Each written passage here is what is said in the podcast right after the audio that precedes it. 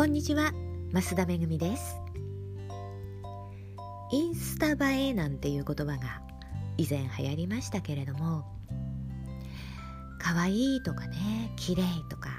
素敵みたいな写真をねみんな SNS に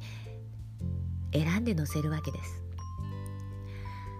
でまあそういう写真を見た人からコメントが入って SNS での交流が生まれるんですよね。お料理一つとっても普段家で食べている家庭料理だとね煮物とか焼き魚みたいなこう色合い的にも地味になってしまうもの。それよりもこ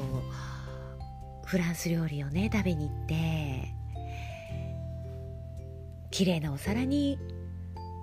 ね綺麗に盛り付けられているものをそれから可愛くデコレーションされたデザートの方が写真も撮りたくなるし SNS に載せたくなるわけです。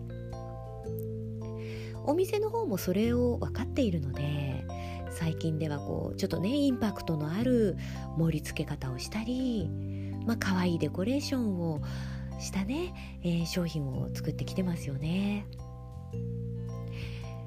お店にとってはお客様が写真を撮って SNS に投稿してくれるっていうのは頼んでもないのに無料で宣伝してくれてね無料で口コミも入れてくれるっていうありがたいことなんですよね。で私たちもね目に見える商品をお持ちの方は、まあ、そういうところまで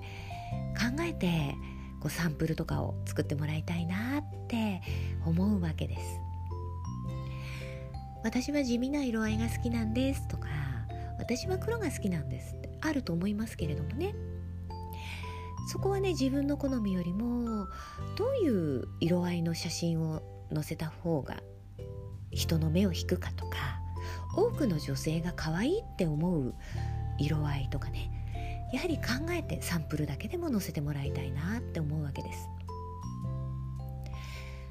というのもまあ、昨年私はあるこう特殊なね作り方をするバッグに関わらせていただきましたけれどもそのバッグを考案した先生の話によると発表して1年ぐらいはあまり反応がなかったそうなんですよ。それがねある生地に出会って、まあ、私が作ったのので色違いですけれども可愛い生地に出会ってそれでサンプルを作って載せてみたらすごく反応があってそこから一気に広まったんですよね。そのね使った布次第であまり反応がなかったり急に反応が出たりって同じバッグなのにあるっていうことです。なので、まあ、自分の好みよりも多く多くの人がね素敵って思ってくれるものを選ぶっていうこと。それからね写真の撮り方もですよね。夜のね室内で白熱灯の下で撮るとどうしても黄色くなってしまいますし変な影もできます。せっかく素敵なものを作ってもその素敵さが伝わらないです。お天気のいい日に窓際でそれもねお昼ぐらいにこう自然光で撮ると綺麗に撮れますよね。で撮る角度もどの角度から撮ったら一番素敵に見えるかなってあちこちからねこう構えて撮って何十枚も撮った中で1枚を選んでもらいたいなって思います。見てるとね1枚2枚写真撮ってそのその1枚2枚の写真のうちどっちがいいかなんてね選んで投稿する方が結構多いんですよね。まあ、私はこうプロカメラマンとね一緒にスマホ写真講座とか一眼レフカメラ講座なんかもやってますけれどもプロでもね1枚の写真のために何十枚も撮るんですよ。素人の私たちがね23枚の写真を撮っていい写真なんて撮れるわけがないと思ってください。もういろんな角度から何十枚も撮って